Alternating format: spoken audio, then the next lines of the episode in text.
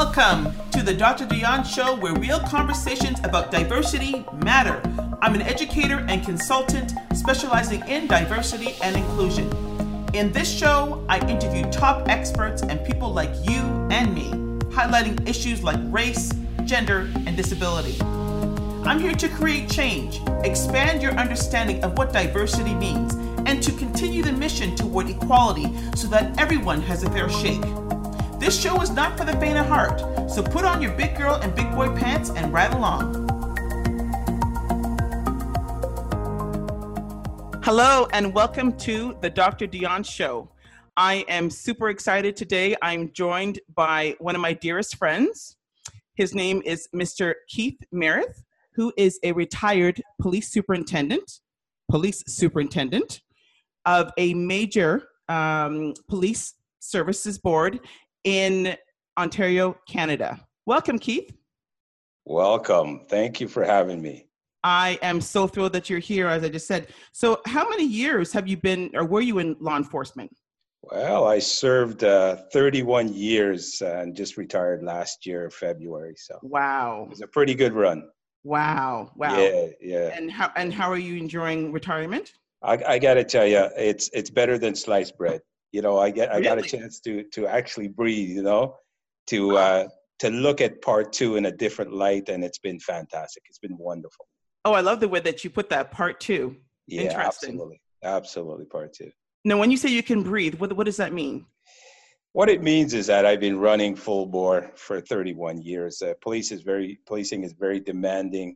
Uh, plus, I have a lot of social initiatives that I I have been attached to for uh, over 30 uh, plus years.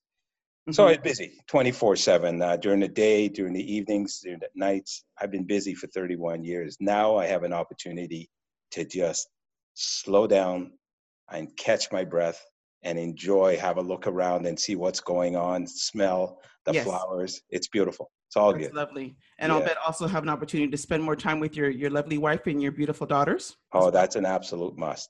I'm yeah. sure. I'm sure. sure. Yeah. So, so in terms of your, your the, the stuff you do in the community, I know that you are the former president of the Association of Black Law Enforcement.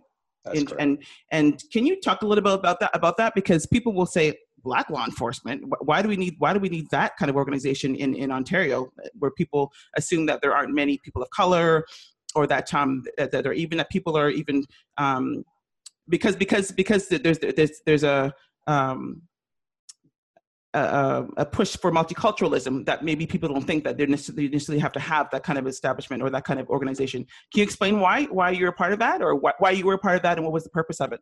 Absolutely, yeah. So ABLE's been around for the past 25 years, hmm. and at the beginning, um, we uh, a number of us that were in law enforcement and in the justice service system uh, felt that we were not being treated properly. There were st- systemic barriers, there were biases, there is unfair treatment, unfair work opportunities. Uh, the list goes on and on. And we knew that individually we would not be successful. So we had to form a collective body to address a number of these issues. Mm-hmm. Uh, so the group ABLE, we uh, started out as advocates. We advocated for our black officers, uh, male and female, who were in the system who were not treated properly. We advocated for uh, uh, hiring of minority officers. We advocated for promotion mm-hmm. of minority officers. We, uh, we branched out into bridge building. We uh, connected with the community about issues that were going on within our Black community, where uh, there was a, a rift between police and the Black community. Uh, we uh, further enhanced our organization by uh, having a youth uh, portion where we gave out scholarships. Uh, we did mentorships. We, we, we, you know, we guided, directed, and, uh, and obviously um, moved people into positions where they could, or situations where they could be hired within the system. So yeah. that's what ABLE was about. We did that mm-hmm. for the past 25 years, and we will continue to do that. That's awesome. And um, actually, I saw you like at the one. Uh, was it early this year? I guess so. Yeah, the ABLE Ball. Yes, right. Yes. So I went to, gone, gone to a couple of them, and it's it's amazing work that um that that uh, you you've all been doing. So when you say unfair treatment, can you can you not necessarily go into details about you know any particular people but when you say unfair treatment and biases what, what are you referring to? Because you know this is this is a conversation that obviously matters because it's about diversity and, and i'm curious to know what what how do you define that? Well i could probably define it best by uh, giving you an example or two of what it is i'm talking about. Uh, let's talk specifically policing. Uh, 31 years ago there were not a lot of individuals on the service that look like us. Mm-hmm. It just wasn't the case. So, therefore, you have a lot of uh, individuals, uh, male whites primarily, uh, that now were only uh, working um, with you, but they were your supervisors and they were the managers. And what happened systematically was that the treatment that you received versus the treatment of your white partner was vastly different. Hmm. And they there was no apology for it. Uh, you would be left out of uh, significant uh, initiatives. You were not given opportunities to uh, move into uh, different areas such as criminal investigation branch, homicide branch, uh, robbery units, the specialized units. You just they just wouldn't put you there. Um, wow. And here's the kicker: is that the people that you worked with did not want you to be uh, on their level, and they certainly didn't want you to be their boss. Mm-hmm. So they fought against you too. So it, the the whole system was was geared to uh, making you feel that you were not worthy of the position that you actually uh, uh, aspire to. So, and, and and that in essence is what racism is. Absolutely, one hundred percent. Uh, the bigotry, the the uh, unfair uh, practices. There are people in authority that have dominance over you mm-hmm. because mm-hmm. of the fact that they're in positions of authority, and they abused it. And uh, we we certainly were not going to put up with that. We're not tolerating that. Well, then, so you mentioned ABLE, but how, as, as I know ABLE as, as an organization, an entity that you said uh, existed to help people collectively have more power than doing on your own. But how did you navigate that. That that's remarkable that you made it all the way up to superintendent, the highest position possible in a new in a, in a police force. How did that happen? Yeah, well, I'm surprised too in in in in some ways, in some respects, because uh, the odds are stacked against you. Absolutely, there's so few of us in uh, that level of uh, policing in in Ontario primarily.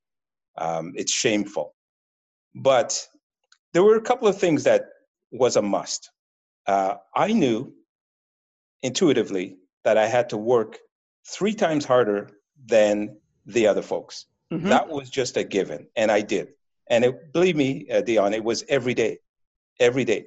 Um, in the early days, um, a simple thing as uh, going out and uh, investigating an accident, coming back in and submitting your reports, my reports would go missing.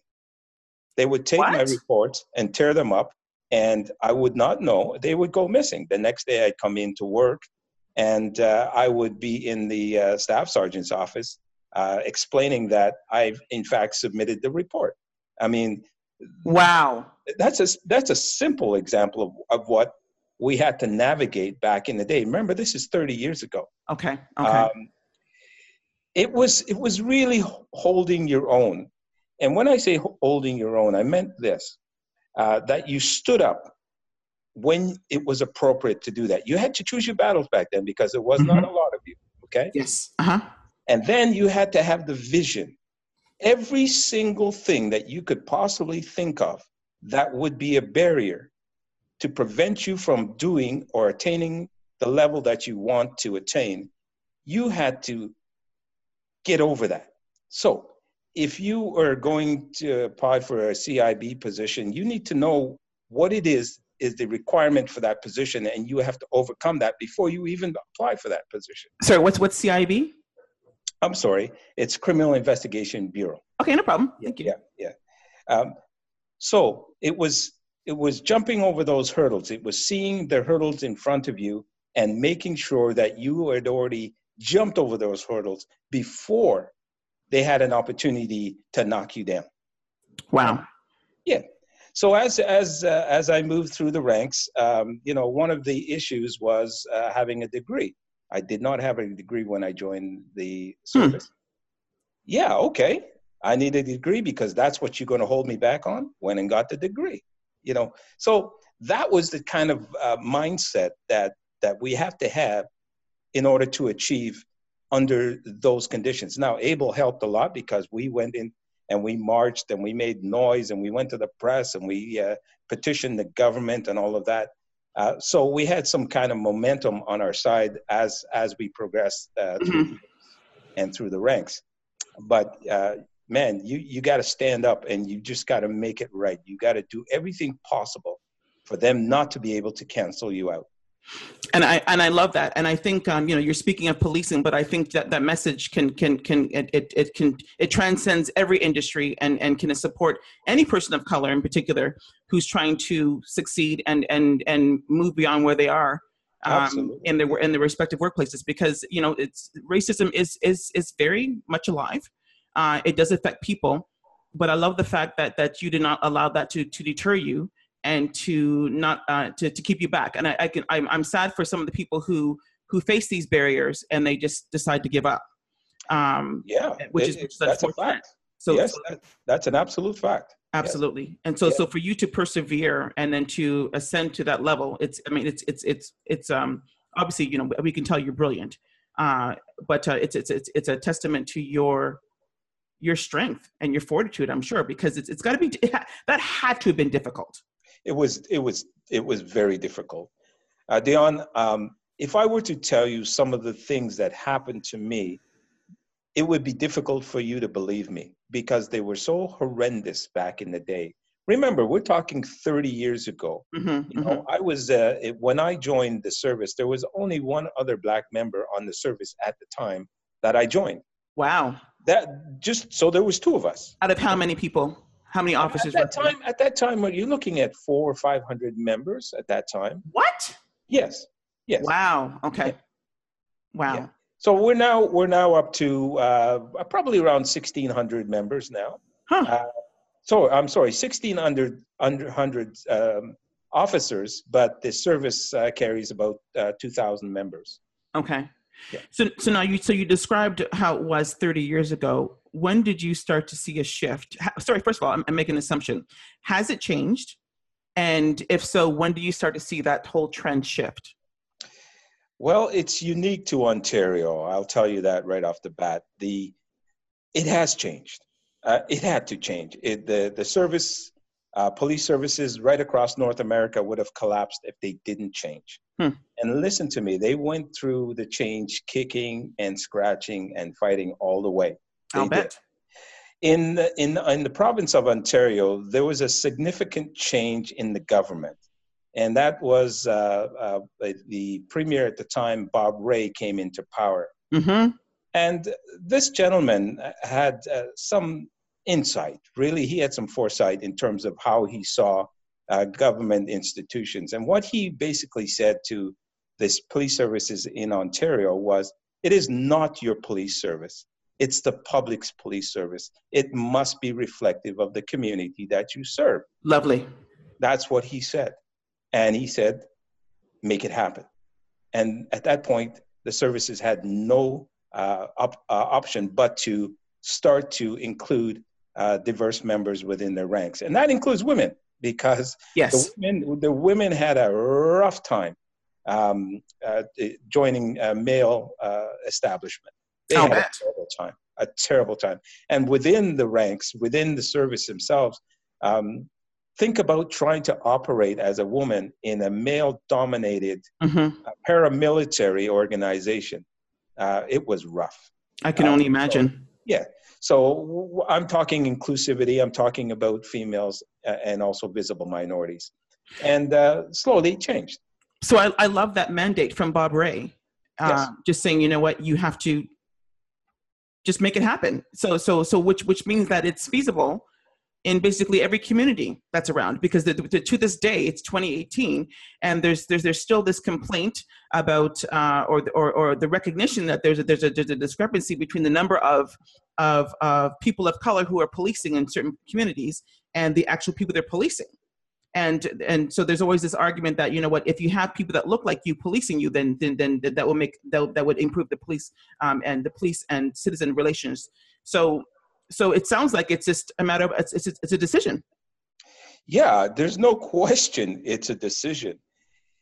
And i should add uh, in my service um, uh, after that pronouncement a few years had uh, gone by and it was very very slow in terms of um, minorities, uh, visible minorities, women getting on the service. But uh, we happened to have a police chief uh, a number of years after that pronouncement that believed in it. Mm-hmm. And uh, that man made quite a bit of difference in terms of the numbers of visible minorities and females that actually ended up on the service, our service in particular. Mm-hmm. And he set the example for the police services right across Canada in terms of the diversity hires. So we had somebody on the inside that believed in it and had the power or authority to make the, the, the drastic changes, and he did. And I, I, love that. And I know that we've we, we we've spoken about this in, in the past. And I love what you did in particular, because when you became the superintendent, you recognized that the, the, the numbers weren't where they should be in terms of recruitment, in terms of the number of people making it through, even through the door, so to speak. So yes. what what did you do as as as as as a as a leader? And I think this is a good message for leaders of any um, entity uh, listening because I think it's a cop out that if you that that's it's a cop out to say oh there are not enough not enough diverse candidates or we can't find anybody. If you look hard enough you can find people and also find and change your procedures in order to make sure that it happens. So can you, can you share what you did? Yeah well, it's a, it's a very interesting story, and I'll kind of uh, I'll, I'll make it concise, um, but it's going to be um, you're going to need to concentrate a little bit to follow me, and I'll, I'll try to make it as plain as I possibly can. Uh, I challenged the organization. I wasn't seeing the diversity in you know the year 2000 plus. Um, our, our, numbers should have been significantly higher in terms of visible minorities and females. It wasn't there. Uh, in 2015, I challenged the organization uh, out loud uh, that there needs to be, uh, uh, need, they need to do better. They turned around and pushed back and said, okay, you think you can do better, go ahead. And they put me in charge of the recruiting bureau. there I am. So I went in there and I took a deep dive. I had a look around and, and tried to figure out what, what's the problem? Why aren't we hiring the diversity that we should be hiring. I, I came up with two reasons. The first was numbers, and the second reason was the authority granted to the recruiters. So let's talk about the numbers real quick. And just for sake of simplicity, I'm going to talk to you about uh, the number 100 and work backwards.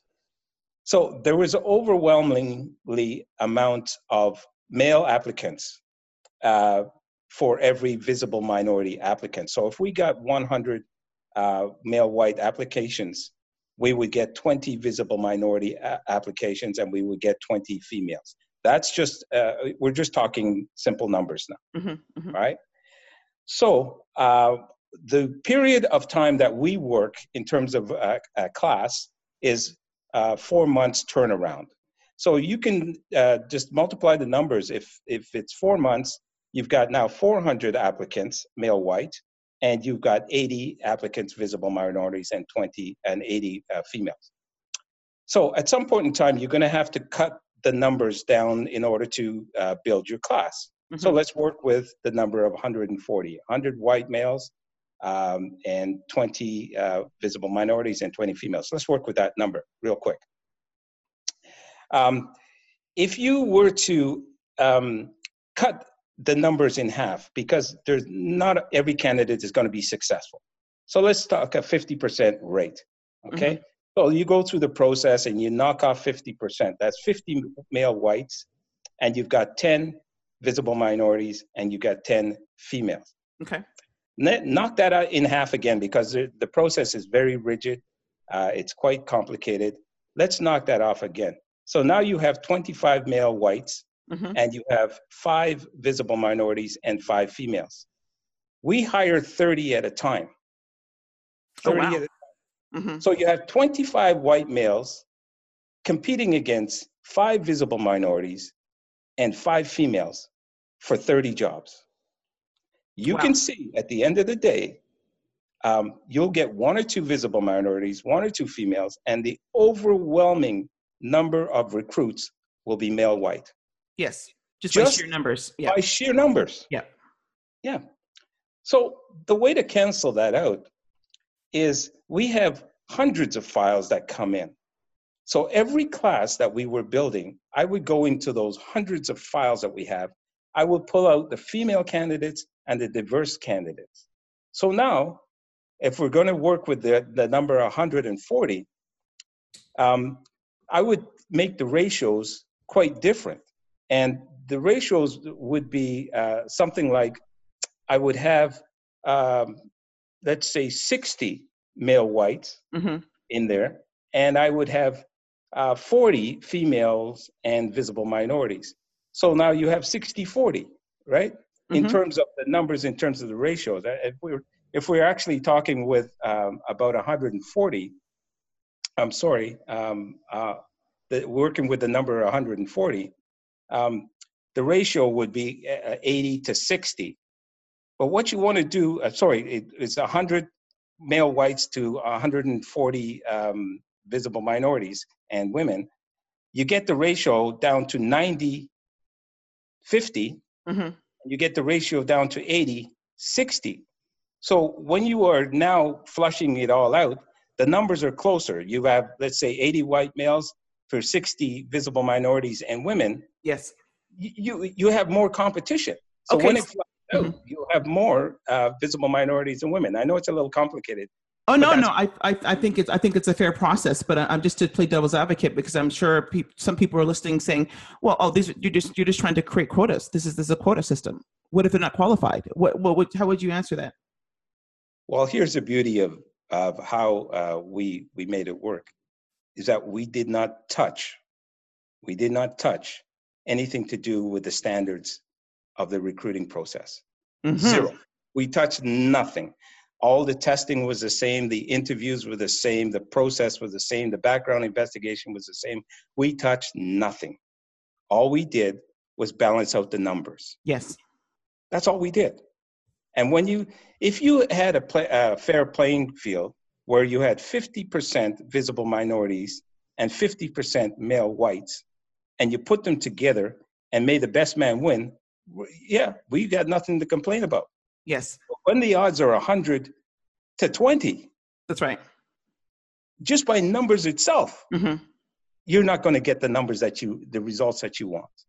And and I and I and I love that you're that you're talking about this because uh, many people believe that in in in a quest to diversify their workplace environments, there's this belief that oh, that person just got the job because they're black or because they're Indian because they're whatever. Not because they're qualified, but they got it. They got it because they're because this because because their skin color trying to fill trying to fill a quota. And I think that's a, that's a that's a um it's it's it's not fair for people for, for, for diverse candidates who are qualified to be in those positions. You're you're 100% right. We did not touch that process whatsoever. So there is no argument about mm-hmm. if these individuals are qualified because the process was not changed for them. Yes. It's a process that every candidate has to go through mm-hmm. and they have to pass. There is no question. They have to pass. If they don't pass, they flush out. I love that. And and that's and that's the whole notion of as you said, a, a level playing field. It's it's allowing people the opportunity to get on the field and yes. to play and to and to have the same equipment to, to, to, follow the same rules and and and give an opportunity to, to, to show what they have. And and that's and that's in essence what what, what diversity is. And, and, and inclusion is, is giving people an opportunity to to it's actually um, removing the barriers the systemic barriers that are in place and allowing people an opportunity to come in and, and, and actually show what they have and what they're able to do. So i mean i couldn't have said that any better. That's that's brilliant. Remember uh, in, in Canada, I'm going to speak to Canada, and it's probably the same in the United States of America. Um, visible minorities and women were not hired in the police service. Uh, mm-hmm. Uh, one or two would get on, but they were not hired. So you are already at a disadvantage yes. in terms of numbers. You're, you're at a disadvantage. So for every uh, uh, uh process that they have, mm-hmm. there's an overwhelming amount of white applicants going against a small number of visible minor- minorities and women. Mm-hmm. That's just the fact. Yes. So anything you can do to balance that out makes sense. Absolutely. And, and, so you mentioned that you recognize another problem. You said you mentioned you you recognize you said that the numbers were a problem, and secondly, you said um, it was the the authority granted to the recruiters. Can you can you talk about that? Yeah. So, to my surprise, uh, the actual recruiters themselves had the um, authority to cancel out candidates. Hold on, hold on. Say that again, please. So, the actual recruiters themselves, the persons, the individuals uh, okay. assigned to the recruiting bureau, mm-hmm. they had the authority to cancel out um, the individual candidates. Singular? Uh, yes. So any one recruiter could pick up a file and just say no, and that was it. The file was discarded. Oh, they wow. Could, they had the authority to do that. That had to stop right away because what, what I found when I took that deep dive was there was all kinds of biases and and and uh, I, I would suggest untoward handling of the files okay. that cancels out a number of our visible minority candidates and females.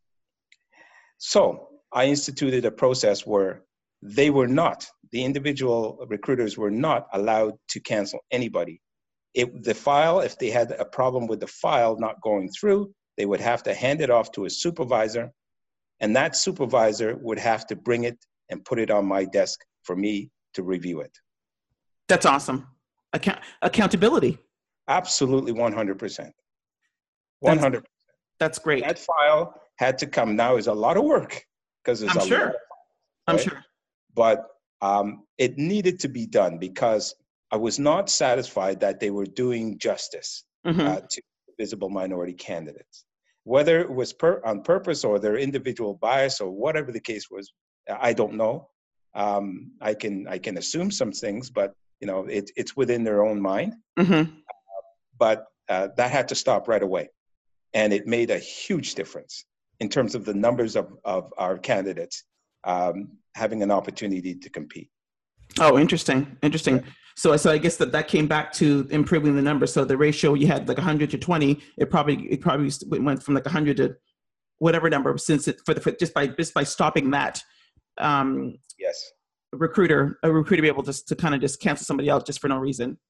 Yes, yes, and and you know some sometimes there were legitimate reasons. I get it, mm-hmm. um, but um, there were a number of cases that were suspect, right? Mm. And when I reviewed it, um, it was it was obvious to me that uh, it, you know the recruiter had made a judgment that was problematic.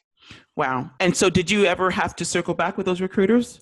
Oh, absolutely, I did. Oh, you did. Oh, no question Good at all. You. Um, you know, I, I, instituted a policy that they were not uh, allowed to cancel any of the files. There was a lot of resistance about that, questioning their uh, um, their ability to make sound judgments and all the rest of it. Nonsense, you know. Yes. Um, they had no accountability, mm-hmm, mm-hmm. and now they had to uh, they had to answer to me. Yes. Answer to me is the officer in charge of the unit. They needed to answer to me if they're going to make that decision uh, or think they were going to make that decision. Yeah. They me, and they didn't like it. And and I and I love that because I think again in, in, in policing in every workplace, no not one person should have all the authority to make those kind of decisions because because you know the, the people have biases and people people make make make, make decisions that that not necessarily about about the content that they're looking at but because of whatever i don't know maybe that person triggers something in that person there's an insecurity there's a, a, a sense of competition. Uh, so so having those kind of accountability systems in place and making sure that there's there, there's there's there's like a checklist and, and and having more than one person reviewing information always helps to offset those kind of biases that that that uh, that come out in people whether intentional or not but as you said, the accountability system is extremely important, especially when you're trying to diversify your workplaces. So I, I, I love what you're doing. Well, let me tell you another um, unintended consequence of that hmm. was um, there were a lot of complaints, uh, a lot of complaints uh, from the candidates themselves that the recruiters were treating them rudely. Really? Uh, yeah. They were rude and disrespectful to them. Now, if you have a candidate complaining mm-hmm. that their treatment was that bad, you must know that it was terrible uh, okay. for them. Okay, so sorry. So how how do they know? How do the candidates? How do the candidates know that they're being treated unfairly or, or, or rudely? Do they have to actually hand deliver their applications? Absolutely. So in the, the process that we uh, uh, had in place at the time I mm-hmm. was there, was all of the candidates had to physically hand in their application. So they had to come to the station and oh, hand, oh, wow. hand the envelope, their package over to a recruiter. Uh, oh, we wow. are now, the, the, you know, since I've left, they're working on um, electronically submitting the applications. But uh-huh. at the time, uh, they had to, the candidates had to walk the applications in. So that's, wow. Well, I'm glad you, you, that's problematic. So I can, I can walk in and encounter a recruiter. Yes. And if that person does not like how I look, they can right. just take the file on their own, say, oh, I don't like how that person looks. And that's it. That's how it's done. And they do not have to provide a reason to you yes. as to why they uh, you were canceled. So oftentimes you wow. would never know why, right? Any anywhere along the process, they do not have to provide a reason why you were canceled out. That's crazy. And then so and then so how did you get wind of the candidates complaining about the recruiters? Did they actually reach out to you? How did you how did you find out about that? Yeah, well, interestingly enough, it was um, more to do with relatives of the recruiter of the uh, the individual recruit or, huh. applicant, I'm sorry, that that knew me, uh, you know, through community involvement and so on, would come to me and and complain, say that uh, their son, their daughter, their aunt, their uncle, whoever, was treated so badly by the recruiter. And wow. then I started to look into it a little bit deeper, and I found a number of letters uh, my predecessor had in his file uh, of complaints where the, the candidates actually wrote in and complained about their treatment. So, an unintended consequence of taking the power away from the recruiters mm-hmm. was that the civility um, got better.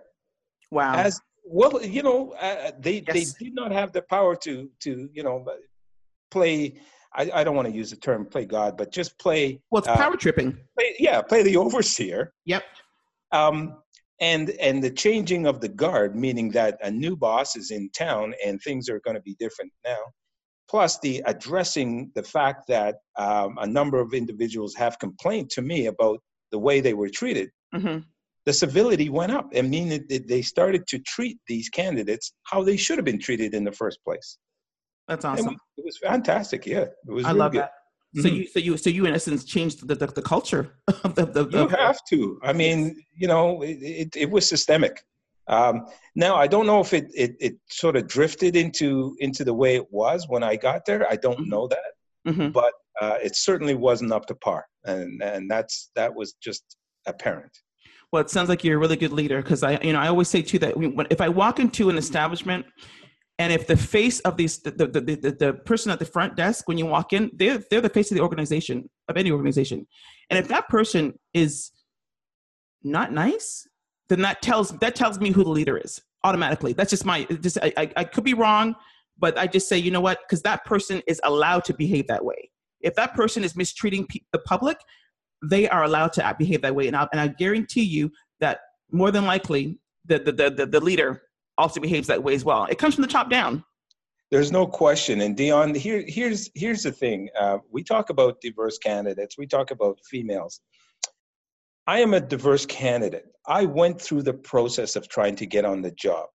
I went to 13 police departments, 13. Wow. years of trying before I was hired.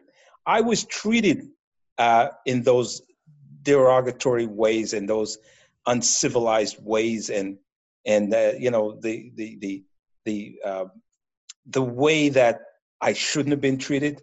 I, I went through all of that. Mm-hmm. And you don't forget that. You yes. do not forget that. You carry that with you. So it was part of that experience as a black man trying to get onto a male dominated police organization that that made me appreciate what it is to uh, to apply and try to get onto the job. So I wasn't having any of it. I they they they got away with it 30 years ago. Not today. It's I love not, that. I love that. And and and the flip side to that, you know, you you are an anomaly sometimes too, because because sometimes people say, well, I paid my dues, so I'm gonna, I don't care. So I'm I'm I'm where I need to be. So who cares about anybody else? And they don't make those those considered efforts to change things because they say, I paid my dues, so I'm gonna make them pay their dues their, dues as well. So I'm glad you took you you've taken that approach. Oh, absolutely. What that pay dues thing is is total nonsense, and and it doesn't belong anywhere. It's foolishness. Exactly. Right? Yeah, it just just just just doesn't belong anywhere. Because our job is to help smooth the path for the yes. for the, for those that are coming behind us. Yes. So they don't have to have, have to knock down the barriers that, that we've been that we've been knocking down, and and and and hopefully things will be be be more um, um, equitable. Well, it's incumbent upon us, those of us who have reached a position where we have some say, we mm-hmm. have some authority, have some power, some juice, to utilize it for the betterment of our people. Yes. We, you know, why are we acquiescing? Why are we playing uh, their game? We don't need to do that. We mm-hmm. can stand up on our own two feet and we know what's right. We know what's wrong. We know the, the ills. Let's address it head on. Yes. You know, one of the things that I really appreciated about making it to the rank of superintendent was that I w- had the opportunity to sit at the table where the decisions were being made.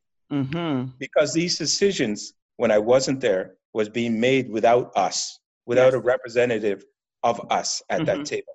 And really had not the, the consideration of us was probably even not even a thought in their mind. But sitting at that table saying, wait a minute, what is it that you're saying you're doing? Yes. Why would you do that? Well, you know the effects of that? Mm-hmm. What's it going to cost? You know, speaking up and having the authority to do that that's right. At the table um, was marvelous. I mean, that was a pinnacle of my career. I'll bet. I'll bet. And and I like what you said too because I often say it's not just getting to the table; it's having the authority to speak yes. and to be heard. Absolutely. Because there are people who have the figurehead positions and they're just there, and it's like, oh, they they they say something and it's dismissed. But to have be able to say something and to know it's gonna it's gonna be worth something, that that that's huge. You have to have the courage, Dion. It's not easy. It's been a battle, like I said, for 31 years, but you have to have the courage. And especially when you make it to uh, uh, the level that I made it to, it's not even the, the, the positional authority that you have. I mean, mm-hmm. that speaks to itself. Yes. But you have to have that personal authority too. The personal authority is all about who you are, who you really are. Uh, are you there just uh, because it's, it's, self-serving or are you there to serve others? Mm. right? And if it's self-serving then you might as well not even be there in my mind right? If you are in a position to help and to serve you should. Yes. And that's the bottom line. Absolutely. So so what's next for you? 31 years in in the police force? Wow. made wow. it to the, the highest position possible? You're a young man you're still yeah. a young man. what do you, what what are you going to be? What what are your plans? You know, I I I took a year off now. I've been retired for a year, and uh, now I'm thinking I should uh, put my dip my feet in the water again. So I'm going to be looking to get onto a board or a commission somewhere uh, where I can uh, you know add some value. Mm-hmm. Just a part time, uh, just to keep my head uh, in the game. Um, nothing strenuous and and travel and do all the things that retired people do. I'm okay with that. I really am. You know, uh, the social aspect. Uh, you know, working with community, um, uh, community on community events and with um, different organizations. I'll still do that. I have been doing it. I haven't stopped. So mm-hmm. Uh, I, will, I will continue to do that. But um, I'm okay. You know, one day at a time. I'm good. That's fantastic. Well, I'm sure wherever you land, uh, uh, it, you'll be a huge asset because you're, you're, you're, you're not only brilliant, but you're, you're very insightful and um, you know you, you don't have this massive ego. Uh, you you recognize what really matters, and um, it's it's it's it's it's it's been a pleasure actually getting to know you over the years, and uh, I think you're a fantastic leader.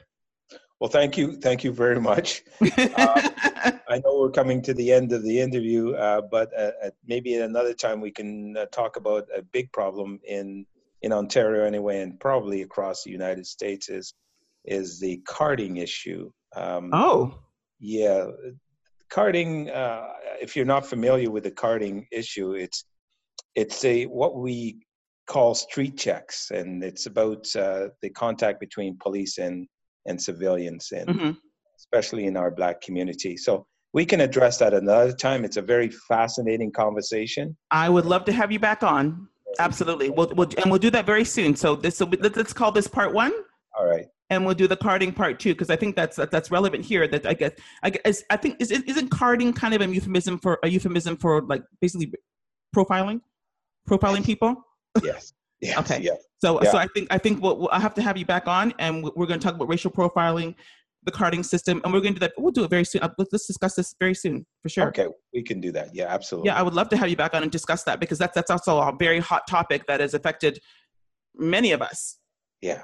Yes, yes um, definitely. And, and uh, we can even bring it back to how it's affected the the recruiting process. Um, there are a number of uh, individuals, uh, people um, that have been carded, and uh, it's been detrimental to them. Really?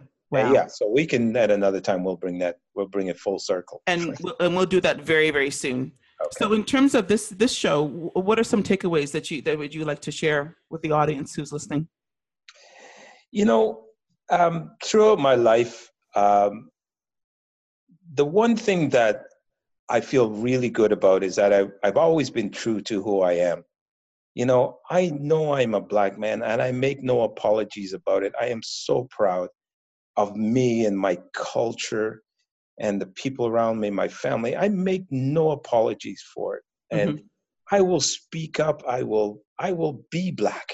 Mm-hmm. You know, in front of anybody. And I dare them. I dare them to rebuke me on that because mm-hmm. there'll be a lot of fire. What I say to people is that do not fear your greatness. Embrace it. Mm-hmm. You know, live it. You know, don't be afraid. Don't, you know, this assimilation thing, you know, I know a number of officers that joined, black officers that joined, and uh, and now they're taking on a white facade. They want to be white. They want to be like the white officers. What kind of nonsense and garbage is that? Be who you are. Mm-hmm. Wow. So if I'm going to address address your audience, and it, it transcends policing, own it. Yes. Own it and be proud of it.